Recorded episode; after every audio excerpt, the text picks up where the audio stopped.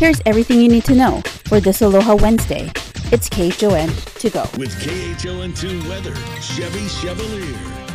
653 on this uh, wonderful Wednesday, and uh, the clouds are clearing up a bit. We had some darker clouds earlier, but you see in the in the you got the low clouds, but you see these little wispy high uh, cirrus clouds. So they're still there, and they should be there for the next couple of days for those nice sunrises and sunsets.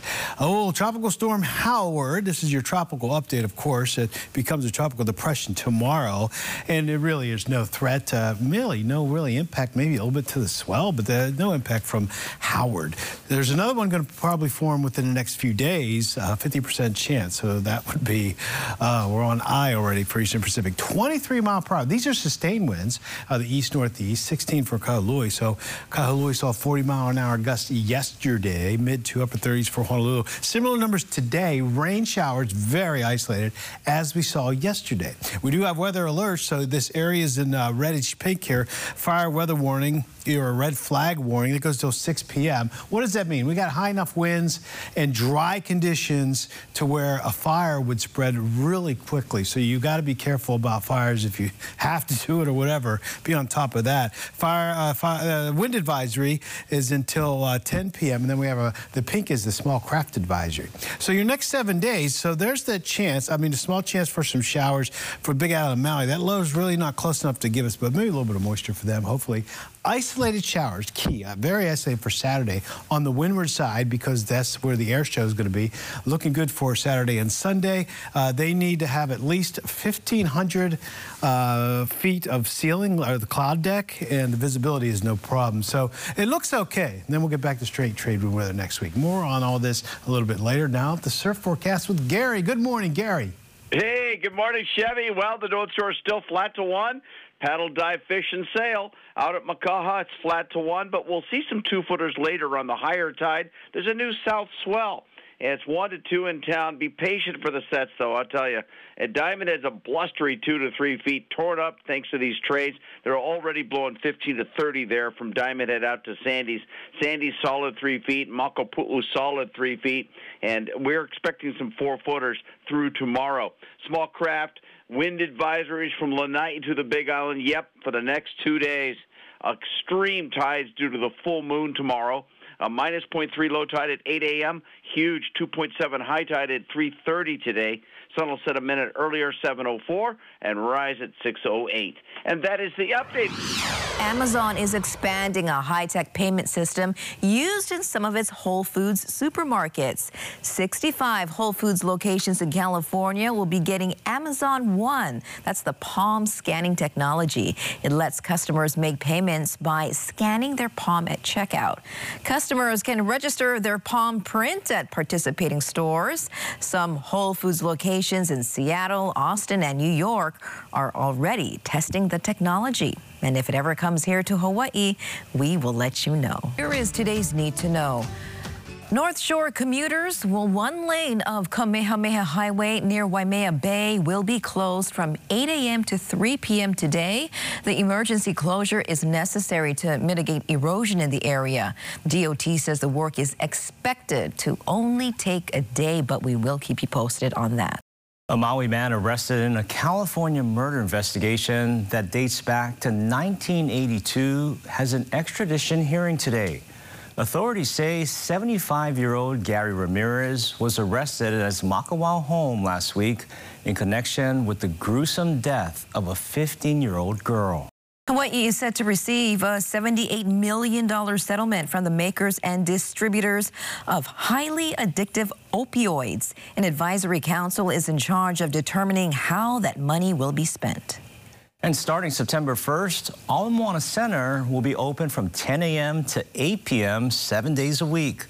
Ala Moana says the extended hours will be more convenient for shoppers as the mall sees an increase in traffic. The Honolulu City Council is holding a second reading today for a bill that would outlaw gifts for any city employee. This would apply to almost anything worth more than $25. The City Council will also hold a third reading for a resolution that would allow people to ride the bus for free for five days later this month. Fares would be waived from August 22nd through the 26th. The Maui Police Department will be conducting an emergency preparedness exercise this morning at Whalers Village. Residents may see a lot of activity in that area from 7 to 8 a.m.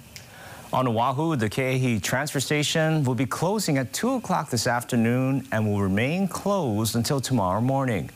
This is so crews can make repairs to the main gate. With KHON2 Sports, Rob DeMello. How's it going, everybody? For the first time in over three decades, the Wildcats are on the prowl across the Pacific Ocean as the Konawaena High School football team has hit the road for a game on Friday night in Utah. The defending BIIF Division I champions left the islands on Sunday, arriving in West Valley City for a game against the Granger Lancers at the end of the week. Now, outside of schoolwork and practice, the program, which has more than 25 players that have never left the state of Hawaii, has planned a number of activities, including collegiate visits and sightseeing around the area. His head coach, Brad Uemoto, says it is paramount that the trip provides experiences that would not only last a lifetime, but also go well beyond what happens on the football field. Yeah, we ultimately uh, we planned this trip uh, after the state tournament lost last year to Lahainaluna. You know, sitting in the um, lobby of the hotel and saying, you know, maybe we'll take a trip uh, to the mainland and get this senior class uh, experience, not only football wise, but for life. And it was a it was it's a great group of kids that have been around the program for four years now, and so you know we sort of felt like uh, this was a group we were going to start it with, and it's the first trip we took uh, out of state for over 30 years now for Konawaena. You know, our kids just being from such a small town to represent the state of Hawaii is a, re- a very cool experience for them, and uh, they're definitely they they feel the weight of that. Uh, just knowing that Hawaii, Hawaii football, high school football, has definitely um, been on the map, and um, so you know we want to replicate what other teams have done on the continent as well. The Konawaena Wildcats opening their season on Friday night at Granger. As always, stay with KHON2 Sports on air and online for coverage. And remember, season 10 of Cover 2, Hawaii High School Football Weekly, will get started on September 8th. And from then, it's every Thursday night at 9.30 right here on KHON2. Back here at home, training camp for the University of Hawaii women's volleyball team got underway on Tuesday as the Rainbow Wahine are less than three weeks away from their season opener in Texas. Now, head coach Robin Amo enters her fifth season as the two-time defending Big West Conference champs must replace the consistent production of all-conference outside hitter Brooke Van Sickle. According to returning setter Kate Lang, she's confident in the weapons surrounding her, and that includes St. Mary's transfer and Maui native Chandler Cowell. It's going to be um, maybe a different style of play, but it's the same intensity. I mean, we've got new pin hitters and new people who are just ready to go at it, so I think it's not going to be a speed bump at all. We're good. Oh, I guess it's up to the girls to see who's going to try and fill it. I don't like girls to fill shoes. I like everybody to give like give whatever they can and more than one person i don't like the whole like let's just set this person like you know five million times let's have a diverse offense and during the spring that's what we try to accomplish it feels right. Like that's the only word that immediately comes to my head is like this is exactly what was supposed to happen this whole time. Just a sense of pride that I finally get to, you know, wear the jersey that I grew up watching. I mean, this is what my mom is a huge UH fan beyond Colton, like across the board. So it was always on. And so now the opportunity to guess wear that jersey, play in the stand, like be with this amazing team, like I'm just so grateful for this whole experience and it's I'm I'm ready and I'm super excited. Rainbow Wahine will open their season on August 26th against Texas A&M in College Station. They'll play three matches in the Lone Star State before returning home for their home opener on September 1st. For a look at the UH schedule and roster, click the Gobos tab on our website, KHON2.com. And that was your morning news. Find all these stories and more on KHON2.com, Facebook, Twitter, Instagram, and YouTube. Then tune in right back here tomorrow at 7 a.m. for everything you need to know with KHON to go.